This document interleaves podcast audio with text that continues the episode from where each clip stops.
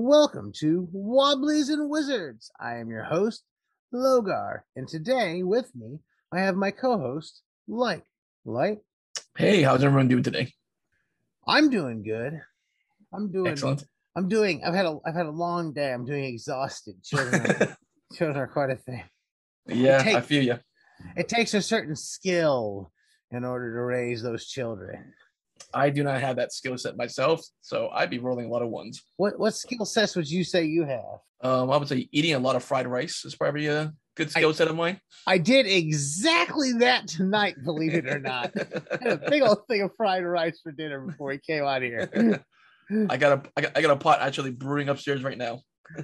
I ate I ate a little too much. I had that in the General Tso's chicken for dinner, and then Ah, I'm pretty I'm pretty delicious. full.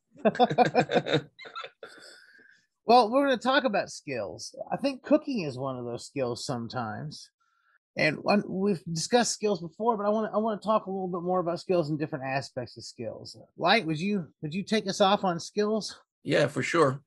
So with the a lot of the earlier editions of Dungeons and Dragons, AD&D, and basic expert sets, you know, um, you really didn't have specific uh, skills that you could develop. You know, your character class had some general skills. You know, uh, wizards could cast spells, clerics could heal, um, thieves could go around and do sneaky stuff, but there weren't really um, developmental skills that you could add on to uh, spice your character up in traditional uh, AD&D and D&D.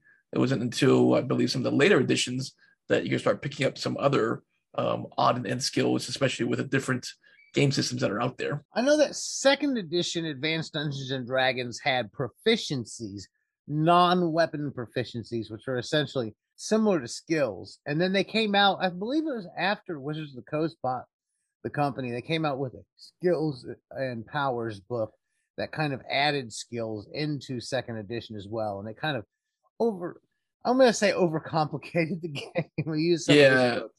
for sure. Because by 3.5 and even with 5e, you have like background skills and then you have feats, and um, it got a little bit, like you said, a little bit complicated. Yeah. Now the second edition book, what they did, one of the things they did was they broke even uh your your eight or six attributes to to twelve attributes. And you 12? divided yeah, you divided like like like charisma is broken down to like I think one was kind of like a beauty and one was kind of like your traditional charisma type thing. Uh, phys- physical beauty versus like personality, let's say. Yeah, it was something like that. So they broke them all down. Each one of the ones got broke down to two, and you could divide your attributes between them. It was kind of weird. And that's when they added like those new skill rules and stuff, and that got a little, a little much. Yeah, I mean, I like some basic skills just for flavor, but then some of the other skills where it's just way too many, way too complicated, and way too many bonuses. So I felt like it's detracted from the game itself. Yeah.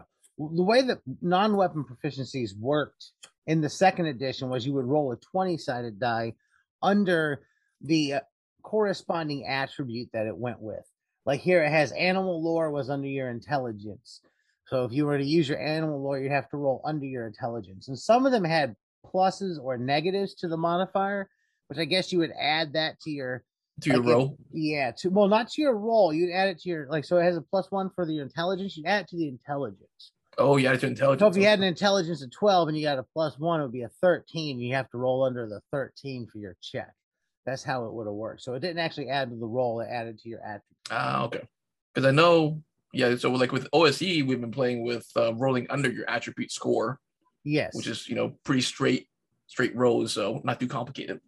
In some editions or some of the like swords and wizardry, I think is the one that uses uh, is one of the ones they use instead of a 20, you'd use a 3d6. Or if it's a little easier, you'd use a 2d6. Or if it's harder, you'd roll a 4d6 and try to roll Ah. under the attribute using the six sided dice. So that deviates that way. And then, of course, you have Call of Cthulhu and Palladium, who used a percentile base. Which are personally like their skill systems from the Chaosium, uh, Call of Cthulhu um, system for setting up your skills and dividing your skill points and such. So for me, I do quite enjoy that percentile system. I used I years ago I ran a AD&D campaign where we used pretty much the Chaosium system of leveling up and of doing skill checks. We created skill percentages for a house rule for our AD&D game and that worked out really well. And you were about to mention something on the Castles and Crusades system for checking. Oh yeah, skills. Castles and Crusades is a bit different. They have the the and so as a lot of these will have a, a CL for the third edition and later, like like the game master will give a random number you have to roll over.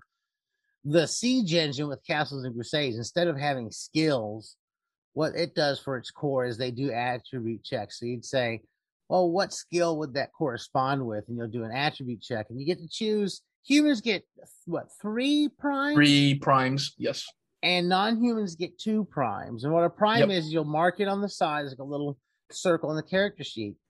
And if you're rolling to do an attribute check and it's prime, you only have to beat a 12. So you roll your 20, add your attribute modifiers would be like a one to a three, and you have to beat that 12. But if it's not prime, you have to beat 18.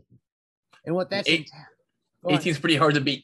yeah, and it depends though too if you have other bonuses. Now the way that we had ran it was if you had if it was a a class skill or a class ability that related to your class, you also got to add your class level to it, which made you excel at your class things a little easier and make them shine. That's so anybody can try to sneak around and do Yeah. an agility check, but a thief is going to have that bonus that they can add their class and everything else on when they're trying to do that. Yeah, so the, as Logar mentioned, you know, it was either 12 or 18, which was your base challenge level. Depending on the difficulty of the task, actually could go up or down Yeah. as well too.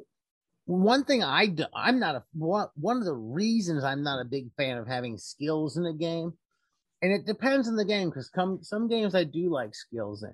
I like a skill based game, but when it comes to a class based game, I don't like the skills as much.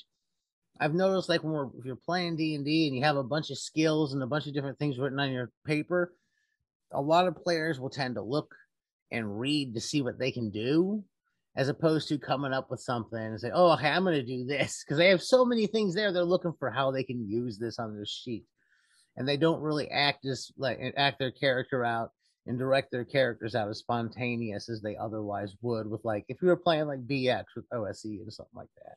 Yeah, it definitely, you know, inhibits, like you said, the uh, role playing creativity versus the dice rolling. Yeah.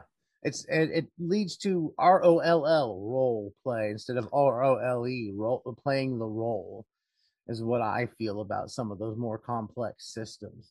They push everything has to is based on a role system, whereas like when you're reading through the second edition uh player's handbook and they're talking about non-weapon proficiencies, it's telling you not to roll most of the time for the. It's like yeah, they can just do it because they're proficient in it.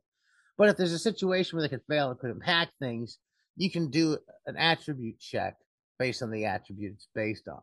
So I'm a fan of not rolling 99% of the time when you're doing skills and stuff like, okay, can I do this? And then as a dungeon master, like I've heard people put it as like, well, is if it's in the heat of battle, you probably do need to be doing a roll to see if you succeed or not. If you've got like arrows flying and it's detrimental to the moment, that's probably a good time to be doing the roll.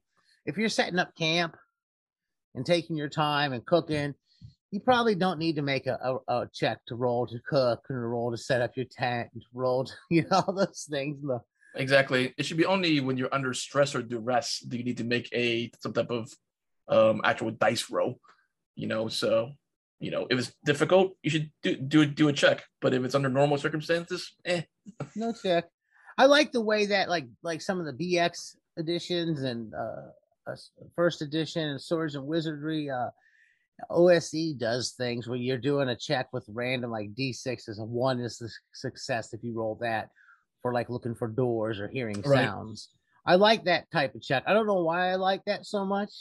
I, I like how uh, Astonishing Swordsmen and Sorcerers of Hyperborea when we're playing that you like a one A through- D12. yeah, one through seven out of a D twelve. When I roll that D twelve, I'm trying to roll low to get that thing that is get. I like those checks a lot. I know that that's how Logar the Barbarian has the ability to suck venom out. yep. I, I'm trying to remember what the roll is on that. It's something out of twelve, uh, but I can't remember exactly. Now I got the character sheet, but that's on the other side of the character sheet, the back of the thing. Yeah, so that's I a like that. class what class skill for the barbarian to be able to suck venom out of someone's arm or leg or something like that. Yeah, and that check's done with a D12. The lower, the the more successful you are, as opposed to the higher. I like those kinds of checks for when I'm working with skills and stuff like that. Yeah, I also like the uh, D20 me- mechanic, which has a difficulty challenge, Mm-hmm. and then you have to roll a D20 plus whatever attribute bonus you have and get above the difficulty challenge. So I find that mechanic um, pretty simple. So occasionally I'll use that as well too if I can't find any other attribute, you know, check the lines up cleanly. Yeah. I, I I've not as I love so that works with that's the castle similar to how the castles and crusades work. That's all right. I kind of I really like that idea of using three d six under the attribute or two d six or four d six adjusted. That is one that I'm really like. I'm dying to run a game with that. That'd be fun. Yeah, I we should definitely try that out. Yeah, I think that uh, if I do get to run in Swords and Wizardry again, we're definitely gonna be using a lot of that. And I think we did that when we did the Blight with Swords and Wizardry. Yeah. We're about So- on time. Do you have anything to add to the discussion of skills today? Um, nope. I'm curious to see, you know, what our listeners have to say in regards to doing skills and attribute checks because there's so many different methods. So I'm always interested in learning learning new ones. Yeah, we need to check out some other like like look at like what Year Zero system does and stuff like that. Next time we address skills through a, a couple other systems and see how they do it. Yeah. I'd like to look at that Star Wars role playing game and see how they do it because that thing's interesting. I need to bust that out and start looking at some of the mechanics of that for this. I think- They got some weird dice, don't they? yeah, that's that's an interesting. I've got it, but I haven't ran it yet. I'm curious. I, the The mechanics interest me, but I haven't really gotten a chance to mess with it. That's about all the time we have for today. Thank you for listening to Wobblies and Wizards. If you've enjoyed this podcast, please share it on social media. Share a link to this episode or any other ones you've enjoyed. Let your friends know about us. Go ahead and follow us on Facebook at Wobblies and Wizards on our page. Just search Wobblies and Wizards. Uh, you can follow our blog online, wobbliesandwizards.com, and keep those dice rolling. And may you always roll successes on your checks, low or high.